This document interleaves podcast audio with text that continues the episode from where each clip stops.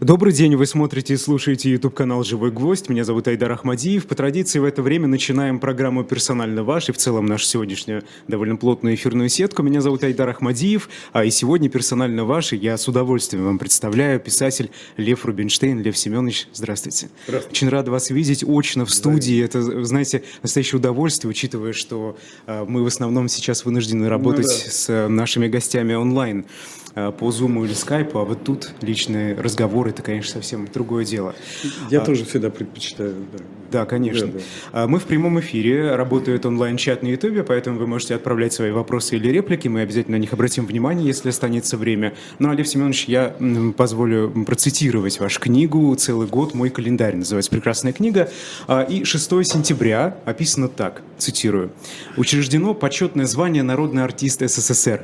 А рангом пониже, хотя тоже вполне почетным, был заслуженный артист республики. Какие-то остроумцы придумали издевательский перефраз «заслуженный артист а, без публики». Застуженный. Застуженный даже, застуженный артист без публики. А заслуженный работник культуры коротко э, назывался «засрак». Да, да, да. Это все, это, это все, кто с театром хоть как-то связаны, все это знают. Да. Да. А, Вы знаете, сегодня мы наблюдаем огромное количество деятелей культуры, которые поддерживают то, что происходит в Украине, поддерживают боевые действия, а, поддерживают, э, Что, огромное? путинский режим. Ну, большое количество. Большое. Что ж, малым его не назовешь, я думаю. Есть, конечно, и большое количество с другой стороны, да, Да, да, да. а, деятелей культуры, которые высказывают совершенно другую, противоположную точку зрения. Или Скажите, хотя бы не высказывают то, да, да. да, или хотя бы вообще не высказываются. Да, Да, да. есть такие. Но до поры до времени Алла Пугачева была как раз среди тех, кто молчал. А, Ну да. Совсем недавно, после, кстати, возвращения в Россию, что происходит обычно наоборот, после того, как Да, да, уезжают из России, они начинают высказываться да, открыто, а здесь наоборот получилось. А, вот как, как вы думаете, кто эти люди, которые поддерживают э, путинский режим, поддерживают это и даже яро, не просто молчат, а постоянно пытаются показывать эту свою позицию, Э, что демонстрировать? касается- Да, я, я кто они, я не могу сказать, потому что это, я думаю, это среди них есть такое же разнообразие людей, как и среди прочих социальных групп.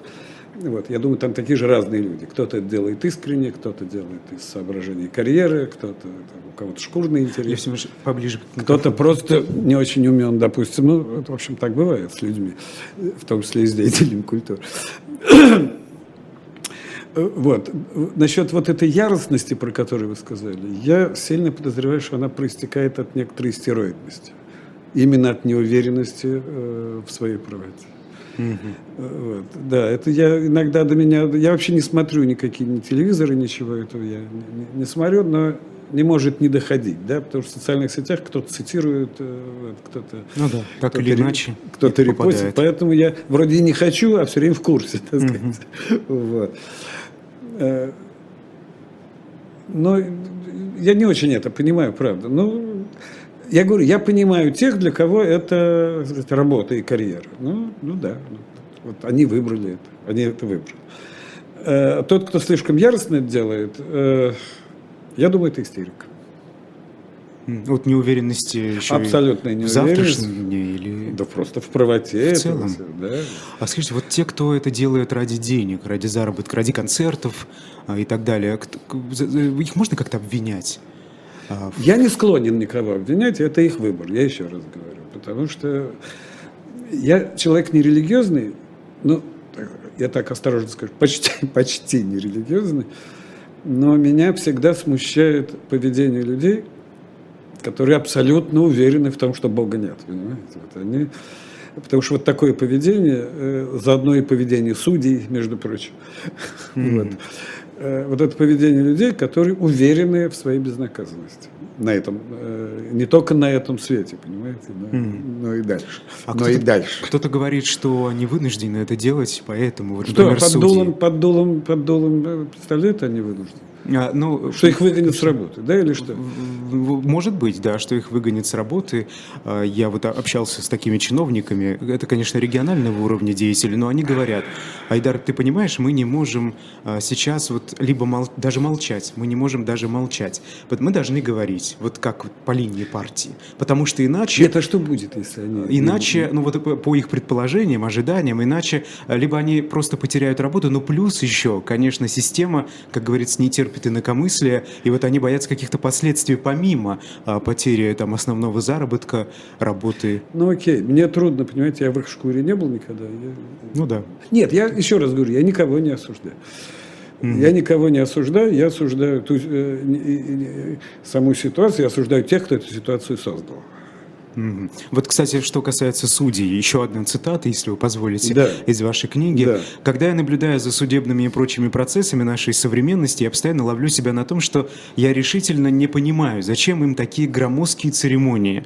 А, почему они не могут просто схватить человека и засунуть его в узилище да. А, не только на, столько лет, насколько им прикажут соответствующие инстанции. Да? И вот вы дальше продолжаете. Ведь нынешнее состояние общества в целом таково, что никто, кроме э, горстки смутьянов, непонятно на каком основании, вообразивших, что они живут в Европе нынешнего, а не в России 17 века, никто ведь даже и не подчешется.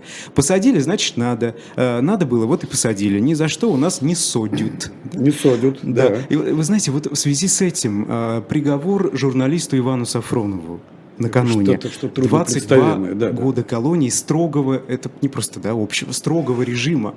Это, а, по словам адвокатов, которым я склонен э, доверять, а, это единственный вот такой настолько э, суровое наказание, единственное, а, по статье о госизмене. Для чего это он делается? Больше, чем, он больше, чем сталинский, насколько я понимаю, приговор. Да? Ну, да, если брать за основу то, что лет, более популярно. Лет, ну да. Ну, 10 лет без права переписки мы знаем, что это означало. Э, вот. Ну и вообще тогда расстреливали, а сейчас нет. Так что, так что невероятный прогресс мы вообще живем просто в, прогрессивном мире. Э, что это значит, не знаю. Это неправдоподобная какая-то история. Э, я только могу предположить, что это какие-то личные дела, это чья-то чья конкретная месть кому-то. Ну, кому-то понятно, кому за что-то. Я не знаю. Там же ведь, э, там же все не, оглашалось, там очень много, по-моему, да. материалов дела совершенно не Закрытый ну, процесс. Ну, конечно. Но госизменно, да. Тут. Да. Я вообще не знаю, кто придумал эту статью. Она какая-то совершенно, совершенно невообразимая. Она совершенно несовременная. Как-то сейчас такого... Почему? А? Почему? А, ну, что такое госизмена? Вообще, что такое измена чему, кому? Понимаете, это... А, и, изменник Родины, да, был такой в сталинские годы, такая была формула. Враг народа. Кстати, враг народа, я не знаю, знают все или нет, что это цитата из, из, из пьесы то ли ТТТ, э, то ли э, Ипсона, кажется. Mm. Да-да-да, там какой-то был, э, по-моему, даже так, как и пьеса так называется. Mm-hmm. Вот. Ну, правда, там другое имелось в виду, но она прям буквально заимствована. Вот ну, как-то нет. В, нормальных, в нормальных странах, по-моему, таких статей не бывает. Это что-то в этом есть языческое. Вот это вот, это вот представление о родине как о чем-то таком э, внеположном вообще людям и человеку, э, чучеле какому-то, значит, э, все эти родины матери, это все, это все жутко несовременно, какая-то страшная архаика. И вот эта вот госизмена, я понимаю, что имеется в виду что-то вроде шпионажа, да, но... Ну да, передачи ну, секретных ну, вот я данных. Что такое, да, что такое шпионаж, я понимаю. Угу. Вот. Видимо, госизмена, это пресловутая, которая э, для советских и постсоветских людей звучит так зловеще, потому что она сразу, угу. она сразу отсылает к сталинским временам. И вот эти поиски в, не только в сталинские времена, и после, конечно. Так же, как слово «предатель», между прочим. Предатель, Оно да. оттуда же. Да, а помнишь, да, как да. шпионов искали? Шпион. А вот он шпион. А вот ну, он агент. Что, я, сам, я сам искал, значит, в 9-10 лет мы с друзьями, мы ходили по пятам э, какого-то человека, поселившегося где-то в соседнем подъезде. Он нам, мы были уверены, что он шпион, значит, потому что он, во-первых, а, ходил в клетчатом пиджаке, и mm-hmm. Б носил темные очки. Ну, не шпион разве? Вот. Мы просто его выслеживали. Ну да, соответствует образу. Да, да, да. Ну вот, да. Как песня про коричневую пуговку. Э, скажите, а вот это осталось сегодня в современных россиянах, если мы говорим о среднестатистическом? Да, шпиономания, мания искать вот вокруг где-то? Вы знаете, общество очень, как сказать, очень расслоено. Наверное, у кого-то и осталось. Ну, конечно, такого, конечно, такого массового, как в моем детстве, не говоря уже о том, раньше, что раньше был, в 30-е какие-то годы, когда просто все, все оказались шпионами, особенно в этих приграничных районах, там просто куда ни плюнешь, там шпион. Угу. Вот. Ну и сейчас мы с вами видим практически каждую неделю, как пополняется список иностранных агентов. Да, а поэтому государство это продолжает искать. Это загадочная формула. Она, она начиналась, она уже, когда ее ввели, она уже выглядела нелепо достаточно. Чем дальше, тем она просто абсолютно потеряла какие-то семантические очертания. Уже непонятно, о чем речь идет. Почему, например, Андрей Макаревич, иностранный агент. Что это значит? Значит, изначально считалось, что иностранный агент это, э, это организация или, или, или частное лицо, э, ведущее политическую деятельность, да, если я правильно да, помню, да. и получающее за это средства от иностранных своих, э, да. как там Владимир Владимирович любит называть, западные покровители. Покровители, покровители да. Это тоже, кстати, из советских времен. Угу. Все эти покровители, Э, хозяева, вот это все, знаешь. Э, вот. Наймиты было чудесное слово когда-то. Угу. Наймит.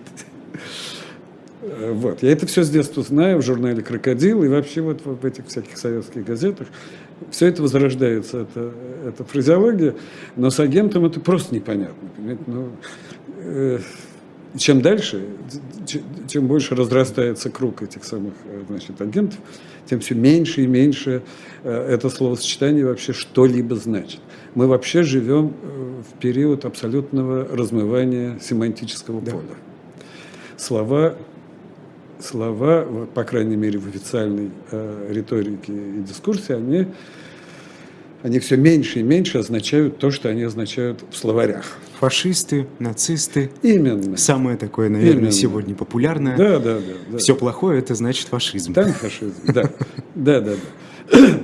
Ведь какое, значит, слово фашизм, как, какие приключения с ним, значит, э, происходили. Потому что до Второй мировой войны это было что-то конкретное абсолютно. Более того, были люди или целые группы людей, которые себя называли фашистами да, до войны. Ну, как Муссолини был фашистом. Mm-hmm. Э, и в Италии были фашисты. Э, в Германии были как раз нацисты, и тоже так себя называли, и даже с гордостью. С ними шла война, они были побеждены, и те, и другие. После чего цивилизованный мир эти слова взял на вооружение как ругательные. Никто при себя не скажет, я фашист. Ну, кроме каких-то маргиналов, наверное, есть такие. Я, я, кстати, знал одного такого, который, который себя считал фашистом. Но это было довольно такое несчастное, жалкое существо. Вот. Но так вообще фашист это всегда другой, да? А что это отсутствие какой-то элементарной образованности а, или желания Инерция. понять? Инерция. А, конформизм обычный. Да, да, конечно. А, скажите, вот э, просто почему-то часто говорят, что именно россияне или даже кто-то говорит русские, да, да, вот да, да. А, подвержены вот этому конформизму, и, значит, ничего с ними не поделаешь, они говорят. А, ну, это как-то очень сомнительно, мне кажется, звучит. А ну, вам... хорошо, большие, большие группы людей подвержены, да. Ну, потому что у нас довольно тяжелая э, история. Э, вот, уже там, даже на моей памяти сколько раз подстригали этот самый газон, да? Вот. Э, тяжелая история на моей памяти было было два, две такие настоящие оттепели. Угу. Одна из них так называемая хрущевская, когда я... Э, это годы моего школьного... Вот, угу. Мои школьные годы, ровно, с первого по десятый класс. Это вот была вот эта эпоха, которую я, конечно, я был ребенком, но я очень хорошо помню воздух, э, несформулированный воздух свободы. Это правда. Ведь свобода же вещь относительная. Вот. И это по, по сравнению с тем, что было до, то есть, то есть сталинское время. Причем это позднее сталинское время отличалось еще, так сказать, от, от этого. Э, вот. Позднее сталинское время, когда я уже родился, но еще ничего не понимал, это э, конец 40-х, начало 50-х, оно было вообще-то очень мрачное. Оно было очень мрачное, люди там мрачные, полуголодные люди вернулись с фронта, кто, кто, кто без рук, без ног, да. Вы описываете это прекрасно, ну, эту да, атмосферу в своей да, книге, да, да, да. Э, а тут еще, значит, э, Сталин решил опять показывать, кто в доме хозяин, и вот это началась закрутка с этими, с космополитами, mm-hmm. и, и вот это все на свете. И начались как раз в год моего рождения, 47-го я родился, э, отбыли 10 лет те, кого посадили в 37-м. Мгм. Э, кое-кто вернулся, и началась, начались так называемые повторники. Их называли повторники. Их выпускали на несколько месяцев. И снова... И сажали. Да, да. А по, по какой причине? По той же самой? Что, простите? По той же самой причине, да? Это Что такое причина? Как Вы имеете в виду причину или повод? По- по- Повод, конечно. Ну, ну, Понятно, ну как они По причине по той же самой. Да, да. Э, Ну, какая-то, да, контрреволюционная. Нет, кон- не контрреволюционная, уже что-то другое. Там какие-то антисоветские, то ли заговоры, то ли... Ну, понятно. В общем, из той же серии Э, и песни. вот. Ну и космополиты, опять же. Да. Ну да. да. Тогда еще был такой некоторый акцент на, значит, на определенные, э, на определенные этнические, значит, э, группы населения. Э, Вот, короче говоря, на евреев. Вот это, значит, все падало как-то особенно. Э, Да, космополитизм, связь с какими-то сионистскими организациями, возникло государство Израиль, и, э, и многих стали обвинять в связях там все и так далее, и так далее. А вот это напряжение, оно... Расстрел антифашистского, еврейского антифашистского комитета А как люди- в 49 году. А? Как люди того времени, а ну просто Ну, это обычные не мое время, это время Советского- моих родителей. Я, А, ну да, я был мо- маленький. м- Может быть, вы что-то слышали, Ну, что-то я вот слышал много. помните, конечно, да. И читал, да. Помню времен. я так примерно себя, помню я себя примерно с пяти, с шести. Я помню день смерти Сталина, это точно. Это Вы тоже точно. это описываете Да. в книге, да. собственно. И- да. Дальше я себя более-менее непрерывно помню, но, конечно, я не был, так сказать, социальной личностью. Понимаешь, чтобы-. А, Хорошо, хрущевская оттепель. Уже школьные годы. А, Наверняка вот, эм, ну, слышали с разных сторон, вот, вот эта свобода, она в воздухе ощущалась а, только определенными людьми, определенных кругов, или это в Я целом дум- нет, Я чувствовалось? думаю, чувствовалась она всеми. Только, Всеми. Не, только не все ей пользовались. Ну и да. не все понимали, что это такое. Она кому-то была нужна, кому-то нет. Вот. Э, И тогда тоже кто-то тосковал по сталинским временам, по этому, по этому самому казарменному порядку. Говорили. Э, Но вообще при Хрущеве говорили, понимаете, при Сталине не говорили. Говорили, его называли Хрущем, понимаете, над ним посмеивались. Были анекдоты. уже можно, уже можно. Анекдоты были, можно было. Уже Именно. можно говорить. Именно. Скажите, а вот, вот это, кстати, очень интересно. Я уже не помню, с кем из последних э, гостей там, передач «Жи- «Живого гвоздя» э, я разговаривал как раз про э, миф о сталинском времени. И вот мне э, спикер говорит, «Вы, Айдар, вы знаете, ну, люди, которые говорят, что при Сталине было хорошо, они хотели бы вернуться в эти времена, они в эти времена не жили. Ну, конечно, нет. Они жили потом, да, и они не знают, что, какие ужасы там творились, и поэтому, если бы они узнали, если бы они жили, ни в коем случае так не говорили бы. А вот, получается, люди еще и во времена Хрущевского оттепели, которые э, вполне в осознанном возрасте жили при Сталине, при этом режиме, они все равно хотели туда вернуться. Чем это объясняется? Слушай, ну были люди, которым при Сталине было хорошо. Ну как это? Это были, скажем, я не знаю, там, э, старшие офицеры, э, какие-то партийные, там, ко- которые не сели. Ну да, понимаете? до которых не дотянулась Да, рука. да, да. Которые не сели, им было ничего так себе. А чё? А Потому что они обычные- были уверены, что те, кто сели, сели за дело. А обычные люди?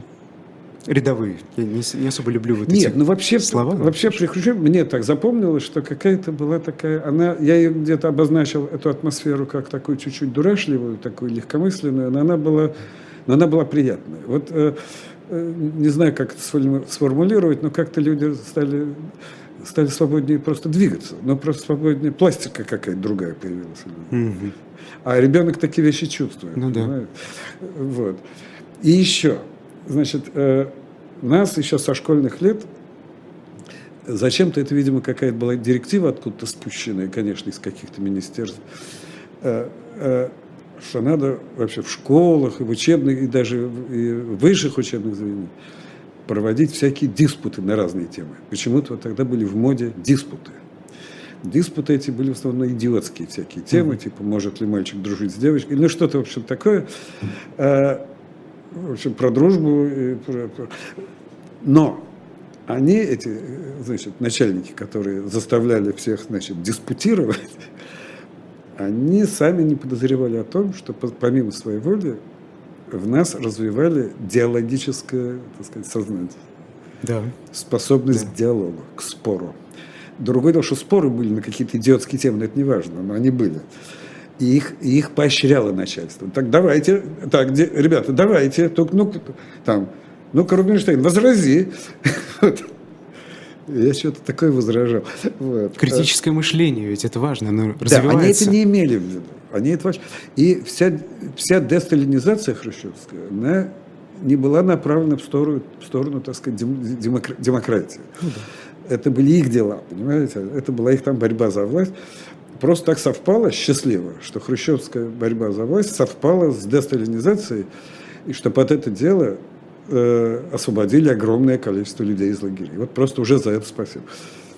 Угу.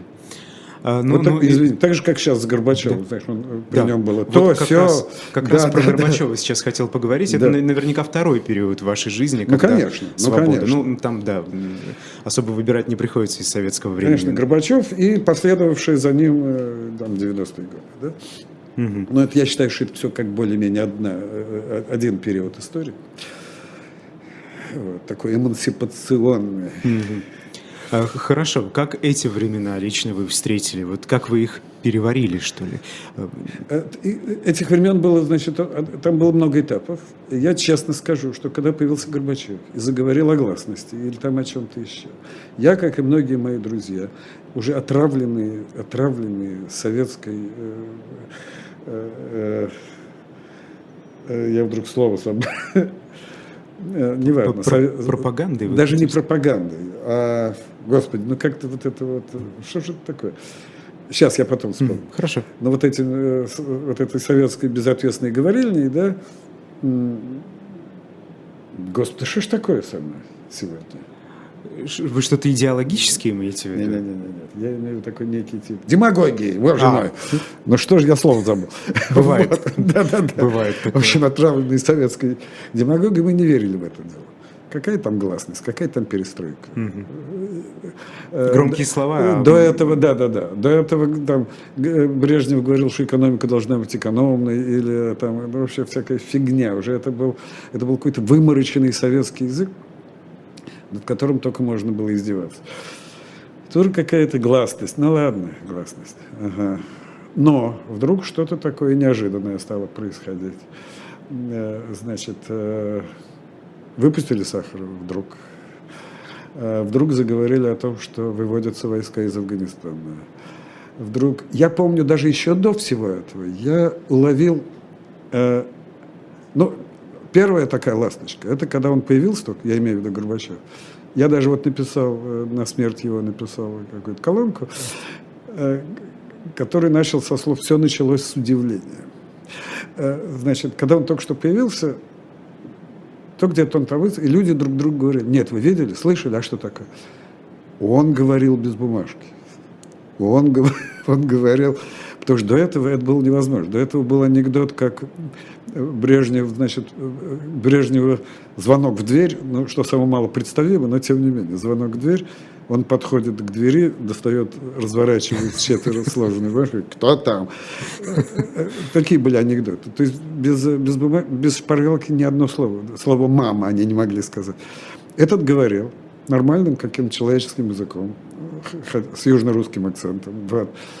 Э, говорил сам. А через какое-то время, примерно через месяц, я не верил, честно говоря. Вот это я признаюсь честно. Но я помню, это был весенний какой-то день, уже примерно не 85 86 что ли. Я шел мимо Ленинской библиотеки. Угу. И там, кто живет в Москве или гости столицы, знают, что там э, старое здание на таком холме находится, и э, такой наклонный газончик такой идет в сторону mm-hmm. тротуара.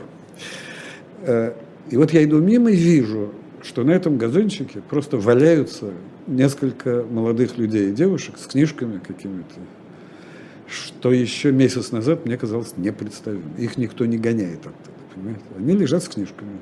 А гоняли? Греются на солнышке. Гоняли. Ну, я просто, для меня это, знаете, некоторые вот тонкости жизни, это той поры, ну, для как, меня Здрасте, ну, да, напротив Кремля, ну как на газоне валяются, вы что? Ну, просто сейчас это, в моем понимании, норма совершенно. Ну, это иногда делали хиппи, но их тут же винтили. Mm-hmm. Вот. И книги-то, наверное, были. Непростые. Это я не смотрел. Это даже не важно. Они вот так вот, вот так вот как-то вальяжно, значит, там разлеглись. И, что... и я понял, что что-то меняется. Вот, вот по каким-то косвенным таким признакам. И правда, стало очень быстро все меняться. Не быстро, но, но решительно. Но потом все мы знаем. Вот. И, конечно, ну что, вот если начать судить, э, значит, на одну, на одну чашку весов одно, на другую другое, да, значит, э, да, резня в Сумгаите, да, значит, э, Баку, да, Тбилиси, да, Вильнюс. Чернобыль. А? Чернобыль. Чернобыль. Много чего вообще да. Но, понимаете, но свобода. При Хрущеве был этот самый э, Новочеркасск, как мы знаем. Да. А, скажите, Венгрия. Ну да, там есть много о чем всего. поговорить. Конечно. Да. А, скажите, ну, вот сегодня, э, вы знаете, вот в связи с новостью о смерти э, Михаила Горбачева, я как-то попытался поговорить э, с своими знакомыми, которые от политики довольно далеко. Это не репрезентативно, конечно, ну... но все же. Мне кажется, такие настроения, они вот популярны в нашей стране. Люди говорят, ну, Горбачев ну, развалил страну вот это вот популярно, да? Ну, понятно. Скажите, пожалуйста, откуда это взялось, почему а, вот эти годы, годы, ну, немного, да, но все равно годы э, свободы, да. перестройки Горбачевской, их же ощутили наверняка практически все, ну не все, многие, ну, да. многие. Почему об этом люди не помнят, почему вот сейчас это как-то замылилось? Более того, если уж даже вообще брать на вооружение эту идиотскую формулировку о развале страны, э, э, то вообще это Горбачев как раз ее пытался сохранить, насколько я помню. Я, я эти времена хорошо помню. Он ее не разваливал. У него просто не получилось ее сохранить. И случилось то, что случилось. И никакой трагедии вообще в этом. Потому что людей, людей в Вильнюсе, э, в Баку и в, э, и в Тбилиси э, убивали не после развала Советского Союза, а до. Вот. Э, так что лучше бы развалился, понимаете? Лучше, лучше бы эти страны жили сами по себе, что потом и произошло. Чем их централизованно лупили. Как вы думаете, почему люди забыли об этом? Почему они как-то не хотят взглянуть под другим углом? Ну, не знаю, Айдар. Ну, это как каждому не заглянешь. Но это такая довольно старая история. Ну, я все время вспоминаю Фирса Чеховского, понимаете? Но, вот, но не нравилась ему воля. Ну что делать? Помните, он говорил, угу. перед несчастьем тоже и самовар гудел, угу. и фильм кричал. Угу. Перед каким несчастьем? Перед волей. Но есть люди, которые свободу воспринимают как несчастье. Я ничего не могу с этим. Единственное, что, единственное, что вселяет оптимизм, что людей, которые думают иначе, все-таки медленно, но все больше и больше. Было меньше, а сейчас больше. Вы знаете, обычно, если посмотреть, например, на старые западные демократии, как они развивались, как они становились, эти самые демократические институты в этих странах, там вот в какой-то момент гражданское общество срывалось с цепи, так скажем, да, и вот оно становилось такой довольно, ну, если упрощать, сильной политической силой, которая потом уже влияла Нет, ну, что на значит ход... цепи? Видимо, оно, если, граждан... если оно гражданское общество, то оно на цепи и не было. Я не знаю, что вы имеете в виду. Ну вот смотрите, если в советское время это все, знаем мы, да, подавлялось, то в перестройку ведь э, явно гражданское общество испытало такой новый подъем. Оно начало появляться просто. Его до этого просто не ну, было. Ну, расширяться. Да появляться. Не было никакого гражданского общества угу. в СССР. Почему за эти годы... Были единицы инакомыслящих. Их можно назвать гражданским обществом? По-моему, нет. А, почему гражданское общество, которое сформировалось, формировалось, не да, сформировалось, да, а формировалось да, да. В, в те годы, почему вот оно как-то не а, мы не видим сейчас никаких отголосков, оно как-то не сохранилось совершенно, вот нет его просто и все. Ну как, ну почему не видим? Ну, ну есть, ну, слушайте, ну мы что, ну мы читаем много, но мы живем в соцсетях, мы смотрим YouTube, ну как, ну есть что-то, ну есть кто-то в том числе, в том числе и живущих в Москве, между прочим, которые что-то делают.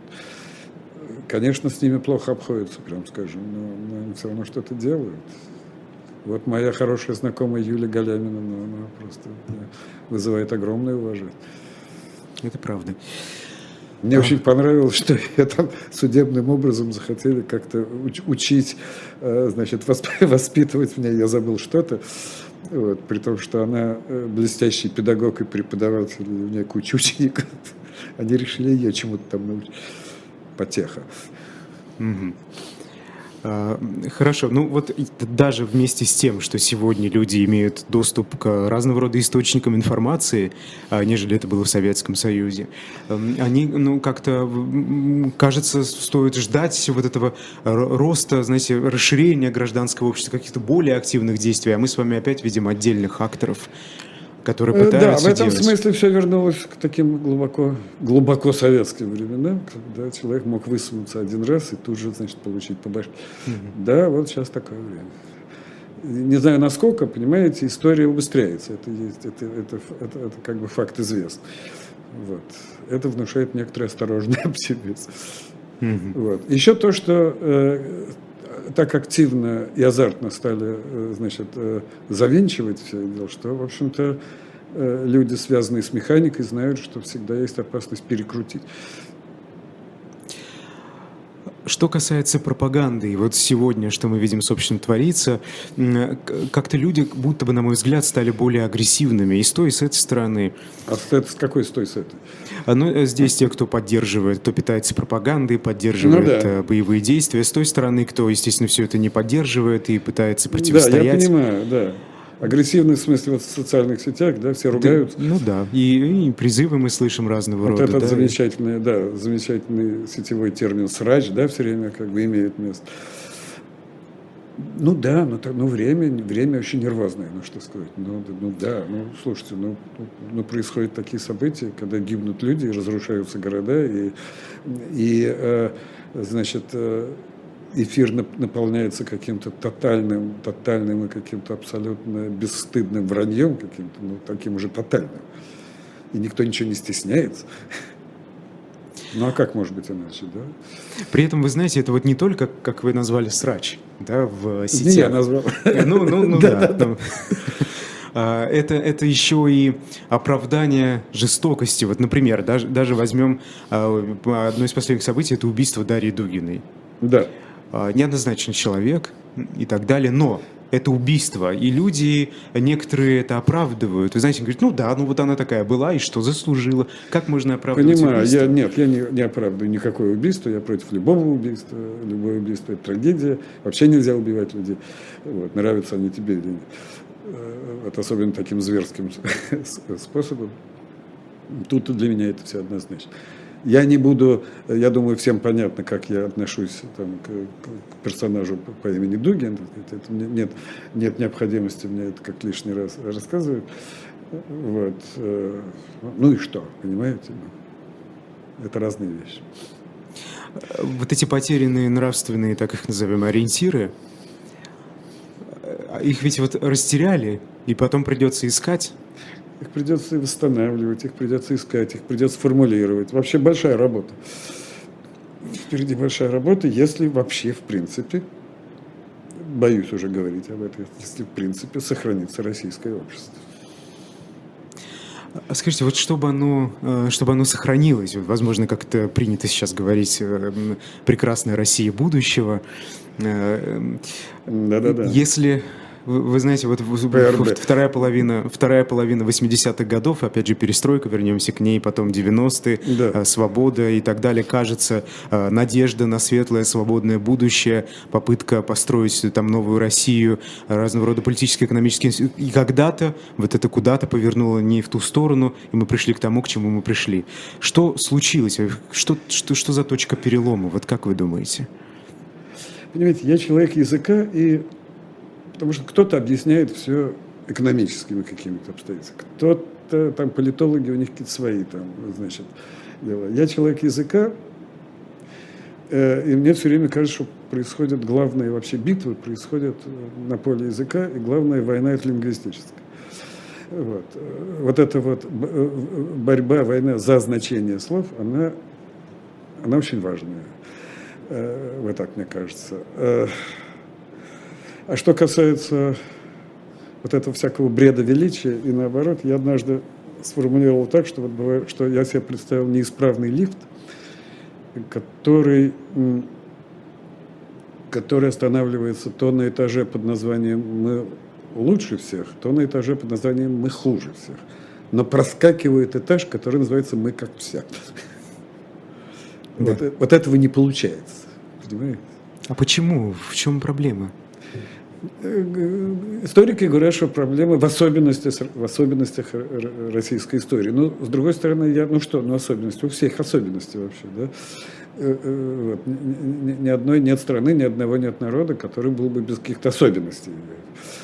Не знаю. Наверное, то ли это не решено, Европа мы или не Европа. Так и не решено.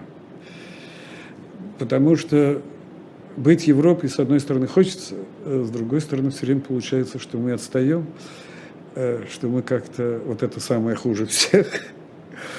Э, когда не получается становиться нормальными, приходится становиться великими.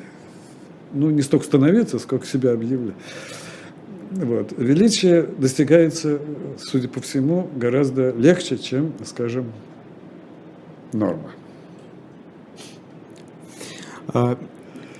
Недавно в гостях «Живого гвоздя» был культуролог Андрей Архангельский, да, и он эм, назвал поколение сегодняшних 40-летних людей, mm которые э, в 90-е, да, ну, да, 40-летних, 50-летних, которые в 90-е годы почувствовали эту ну, самую да, да, свободу да, да, да. Да, и, да. думали, что все будет хорошо. Вот он назвал это поколение потерянным поколением.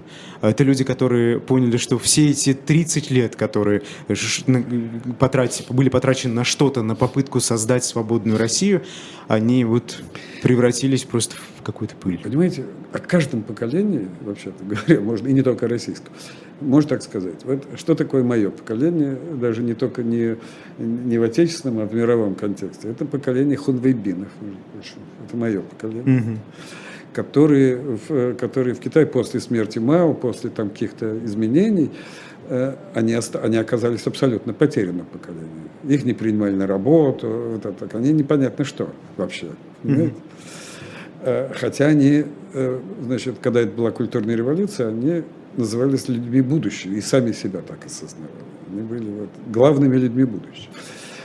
Э, на Западе это хиппи, и это, и это поколение 68 -го года. Это все, опять же, мое поколение. Это бунтари, значит, на Западе с ними как лучше. Они, вообще-то говоря, победили. Они победили действительно в университетах разрешили носить джинсы и, э, и спорить с профессорами, значит, вот. Ну и вообще, э, люди этого поколения в западных странах сейчас э, занимают вообще главные посты и, и, и, и в науке, и в политике тоже. Вот, вот Клинтон был из этого поколения. Вот. Но про всех говорят, что потеряны. Шестидесятники – это, значит, это поколение моего старшего брата. Те, которые, э, которые родились до войны, которые поверили вот в 20-й съезд и, во всю эту, значит, э, десталинизацию, они тоже оказались потерянным поколением, потому что они были прекрасно душенными, потому что они верили в социализм с человеческим лицом, Э, вот. Это я помню эти разговоры компании моего старшего брата. Это э, плохой Сталин, хороший Ленин, вот это всякое такое. Я недолго тоже был привержен этой доктрине, э, но быстро очень я, значит, это сам. И поэтому, и по моему поколению очень быстро ударил все тот же 68 год, но не в виде сорбонских, значит, этих самых баррикад, а в виде танков в Праге. Mm-hmm. И это был на моей памяти, для моего поколения, первый раскол. Угу. Анна пишет, да. наша слушательница, поколение ведущего есть потерянное. Ну, мне 24 сейчас. А всю сознательную жизнь живут при Путине. Вот. Ну, почему потерянное? Ну, Действительно, э, как раз про поколение современное хотел новое ну, вот ваше, сейчас, да? да, там, ну, мое, например, ну, да, да или ну, даже прошу, ну, пом помладше. Ну, мои, да, мои ну, дочери, да, ну, нет, моя дочь постарше вас немножко. У вас есть как, какая-то надежда на это поколение? Учитывая, что вот лично по моим ощущениям, по разговорам с ровесниками, это поколение аполитичное. У меня есть надежда, хотя и слабо. Мне по поводу вот этого нового поколения, условно говоря, вашего, У меня другое чувство, скорее. Надежда есть. Э, но есть глубокая горечь. Мне mm. очень нравится ваше Очень нравится. Чем? Э, э, чем идеализмом в хорошем смысле слова. Оно более образованное, оно, чем наше, оно с языками, оно, оно быстро все впитывает, оно усваивает опыт, так сказать, мира но на сегодняшний день оно вынуждено уезжать куда-то. Или молчать. Я только что... Или молчать. Ну, или впадать в этот самый конформизм, ну, это, это, совсем, это совсем трагедия.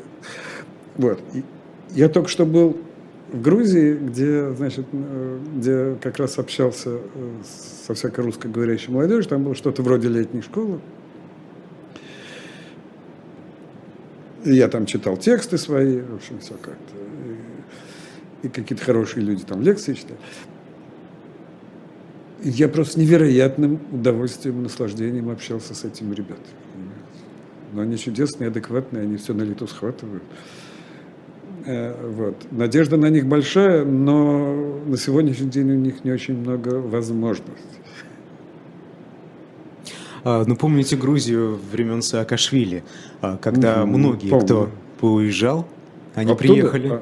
А, туда? Они приехали обратно.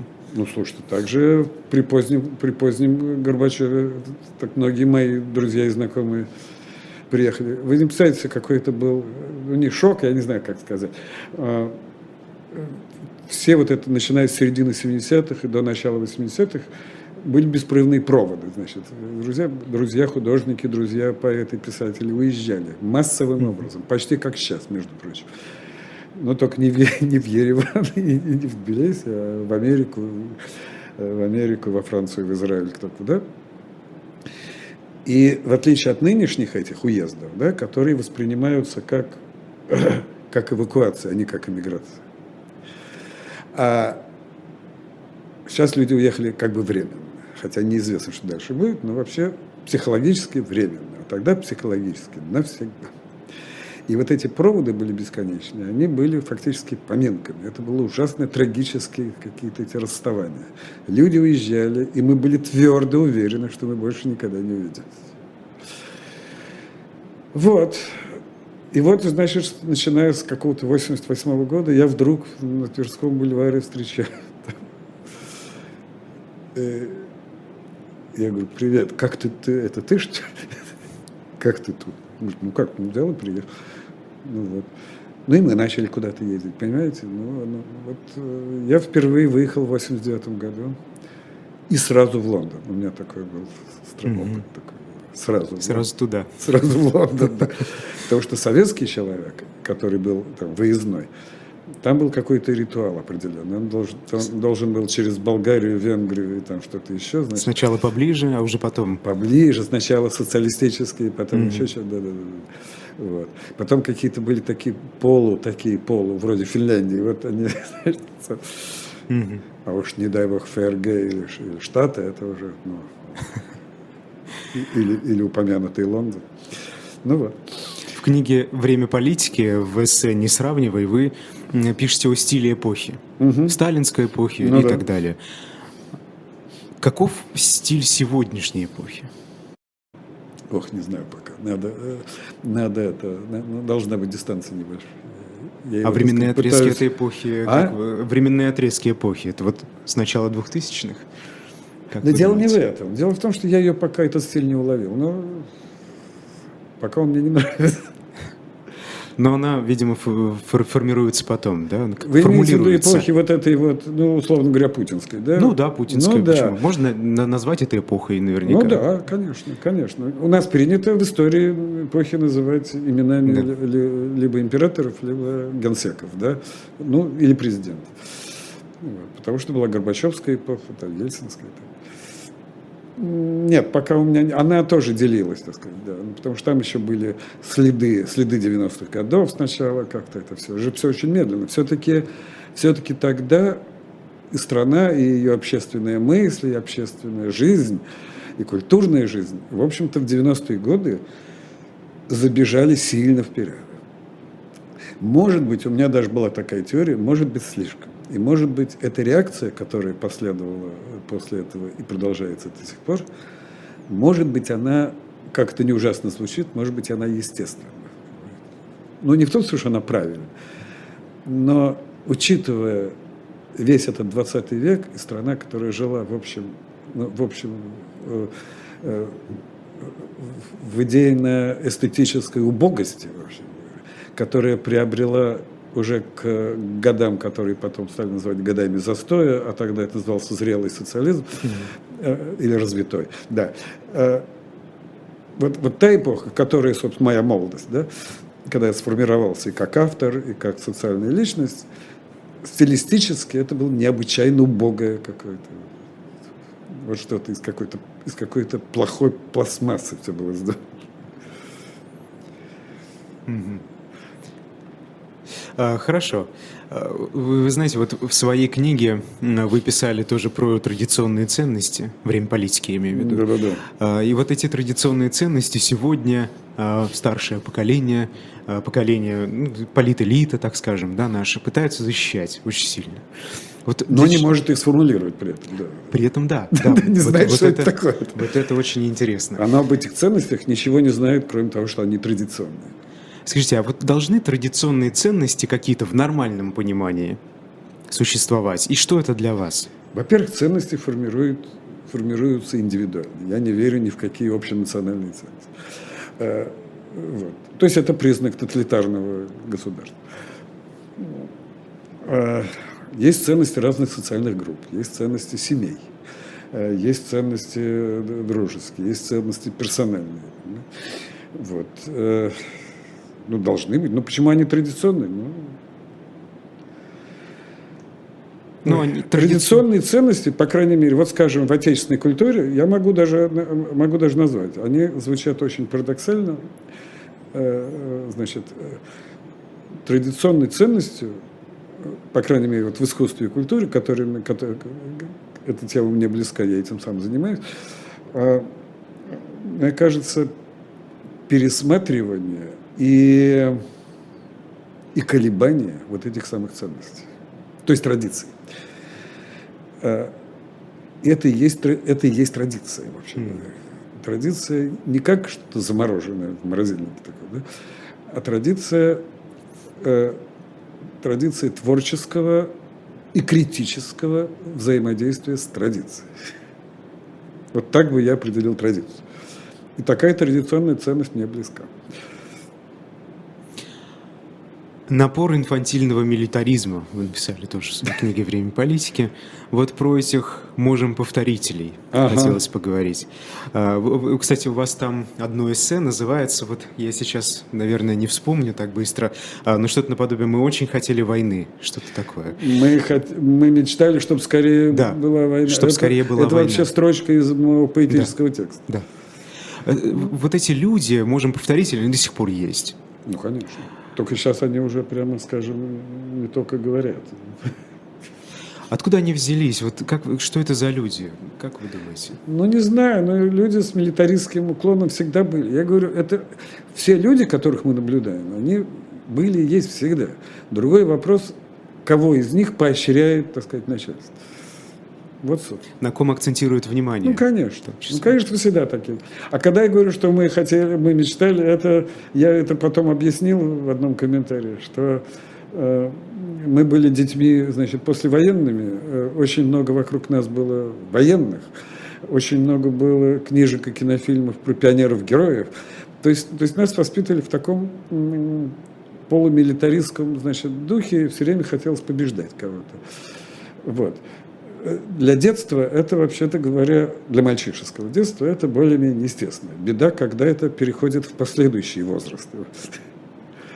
Просто есть, э, есть детство, а есть взрослость. Понимаете, когда взрослые люди э, размышля... Э, рассуждают как дети, это хуже гораздо. Вот, например, сегодня, недавно, совершенно 1 сентября, начало учебного года было, и вы знаете, вот это воспитание патриотизма, как они это называют, поднятие флага, ну, это, наверное, в этом ну, ничего да. такого особо страшного нет, ведь мы видим опыты, например, в Соединенных Штатах такое происходит. Но, с другой стороны, вместе с этим mm. а, еще и вот такая а, про спецоперационная, уж скажем, риторика Да, да, да, да, да. в школах, она присутствует. К чему это, это непоправимое что-то, к чему это приведет? По этому поводу у меня исключительно оптимистический прогноз. Это приведет к возрастанию отвращения ко всей этой риторике, ко всей этой фальши. Этим не будут заниматься убедительные и талантливые люди. Этим будут заниматься Мы видим уже, да. двоечники и троечники. Вот. Это хорошо, понимаете, пусть будут политинформации. Я просто помню, как в моем поколении формировалось это критическое отношение, как мы хихикали на, на этих всяких линейках, на этих всяких пионерских сборах. Вот. Это все было фальшиво, э, скучно, э, вот, и очень быстро. Вот. И все дошло до того, что мы выходили уже, уже в шестом или каком-то классе, и, и, или раньше. Мы выходили из школы, снимали пионерский галстук, э, клали его в карман и шли играть в футбол. Не, нет, это, это пусть. Mm-hmm. Это по ним же, вот по этим дуракам же и, и ударит. О ГДР вы писали. Другое дело, что на этом кто-то денег наварит, это другой вопрос, так сказать. Но, ну, я, да. но я чужих денег не считаю, не пускай. А, о ГДР вы писали. А, тем вполне свободно, а, значит, значит так, по поводу лояльности в ГДР, да, эта лояльность казалась столь нерушимой, что до сих пор непонятно, как это так случилось, что однажды миллионы берлинцев вышли на улицы с твердым намерением разрушить постылую, хотя и казавшуюся незыблемой стену. Да. Вот, э, вот, вот, вот так все происходит. Именно так. Все вот такие события происходят непредсказуемо, незапланированно, я у кого-то прочитал, что, э, значит, я забыл, какого числа случилась, э, случилась февральская революция в Петрограде. Э, ну, в общем, за три дня до события, это в чьих-то мемуарах было, встретились у кого-то дома Гучков, Керенский и кто-то еще, и твердо, долго они разговаривали, твердо решили, что в ближайшие годы революции в России быть не может. Она произошла через три дня. Вы, знаете, я из Башкирии, там в 20 году интересные события происходили. Это защита Шихана Куштау. В 20-м, а, сейчас. В 20 да, году, да, да, в августе, вот да, буквально да, да, два да. года назад, получается, ровно. А, и после этого казалось, что гражданское общество вот на таком региональном республиканском уровне, оно проснулось, открыло глаза, как нач- начало формироваться угу. даже, да, в более широком э, своем таком масштабе. А, и, но, но потом мы, увидели, мы увидели разного рода протестные очаги по всей республике на экологии экологическую тематику в основном или градостроительную, но люди вот начали активничать. При этом появились еще, их было немало, те, кто, например, против вышек мобильной связи начал выступать, 5G, ну вот и Понятно. на волне конспирологии, да, да, значит, да, да. Вакцины, активизм свой строй. Да, про вакцины что-нибудь. Ну, про вакцины это уже чуть попозже. Ну, да, да. да, но тоже это, конечно, было, но мы это не только в Башкирии, и не только, кстати, в России наблюдаем. Вот если как раз какие-то общественно-политические изменения, так их назовем, произойдут в нашей стране, то ведь велика вероятность, что люди неподготовленные, как, например, в Башкирии некоторые, а, они просто пойдут, вот возьмут и пойдут не тем путем. Потому что а каким не тем? А тем, а, а тем это каким? А, ну, когда-то для достижения определенного э, эффекта, результата, так скажем, полезного, общеполезного, угу. нужно, наверное, принимать непопулярные решения, как многие ну, политики понятно, в своих эссе да, писали. Да, да. А вот готовы ли будут люди в России, проснувшиеся внезапно, принимать непопулярные решения? Мне кажется, что готовых, э, по крайней мере, в больших городах гораздо больше, чем нам кажется. Э, ну, ну сейчас, правда, люди как-то помалкивают, но я это, да, я их понимаю. Угу. Я тоже не все слова произношу. А, просят вас прокомментировать, уже несколько человек об этом э, попросили. Ну, давайте. А, дискриминацию, значит, русских властей или россиян властями западных стран. Ну, наверняка тут имеется в виду как раз выдача виз, запрет на выдачу виз, так. обсуждение сноса советских памятников, ну вот так. и все, что происходит в последние дни. Как вы к этому относитесь? Я к этому отношусь не очень хорошо, но как неизбежно. Я бы на этом вообще не стал акцентировать. Во-первых, памятники – это не люди. Я вообще не люблю, когда людей убивают. Когда сносят памятники, они что, шедевры, шедевры искусства? Вряд ли. Э, вот.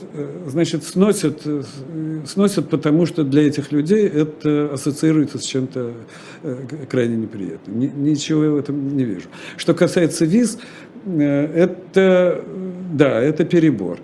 Это перебор. Но слушайте, но идут какие-то события, которые подталкивают значит, людей к подобным ну, вот смотрите, мы наблюдали только что, прям где-то, я не знаю, вчера, позавчера, э, каких, в каком-то немецком городе, в Кёльне, если не ошибаюсь, какая-то была большая... И не только в Кёльне, в Праге. Была например. большая такая, значит, демонстрация, э, ну, как бы про-российская, скажем так. Хотя я так не формулирую. Я считаю, что Россия – это я, а не они. Вот.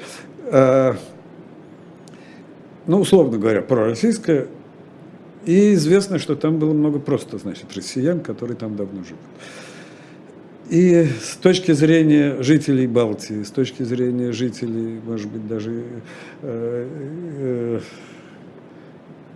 Польши, ну, в общем, всех, кто имеет богатый исторический опыт соседства, вот, ну, в 20 веке мы много чего вообще-то, так сказать, видели, слышали, знаем. Вот. Их психологически можно понять, но вообще я считаю, что это неправильно. То есть это что-то эмоциональное ну, сейчас? Ну, это перебор, но это, да, но перехлест. Я, я говорю, что я к этому отношусь без симпатии, но с пониманием, скажем так. А, и Конгресс Свободной России, который прошел в Вильнюсе. Там собрались а, россияне, которые были, были вынуждены уехать, ага. которые часто между собой ссорятся. Вот так называемая внесистемная оппозиция, их и причисляют к этой категории. Вот как вы относитесь? Я скажу честно, я не следил. Я не следил, но то, что до меня доходило, мне общая тональность как-то скорее не была симпатична. А в целом этично ли э, обсуждать будущее России, то, что такие вопросы в чате, например, возникают, угу. э, тем, кто отсюда уехал? Или этично ли, например, заниматься журналистикой э, вне России? Слушай, этично вообще все, что, что, все, что не нарушает законов. Ну, да, ну, ну что значит? Ну, люди, слушай, в свободном современном мире люди живут там, где они живут. Что это значит уехали? Ну, уехали. Захотели и уехали. А кто-то не захотел и не уехал. Это вообще-то, так сказать, норма. Э, вот. Но то, что происходит, все тот же упомянутый срач иногда между теми, кто уехал и кто не уехал, я, слава богу, в нем не участвую, он мне кажется диким, идиотским и недостойным вообще. Люди, человек живет там, где, где, где он живет, где ему удобно, где у него есть работа, где у него, где у него семья, где, где, где учатся его дети, где учится он сам. Что это вообще за проблема? Спасибо огромное. У нас, к сожалению, время подошло к концу. Это была программа «Персонально ваш». И «Персонально ваш» сегодня писатель Лев Рубинштейн. Меня зовут Айдар Ахмадиев. Ну а эфиры на «Живом гвозде» продолжаются. А после нас смотрите программу «Курс Потапенко» а, с Дмитрием Потапенко, соответственно, предпринимателем в главной роли. «Вслух и эхо» сегодня Ксения Ларина. А дальше в программе «Особое мнение» политолог Дмитрий Орешкин с Василием Полонским. Так что все очень, как говорится, на телевидении не переключайтесь. До свидания.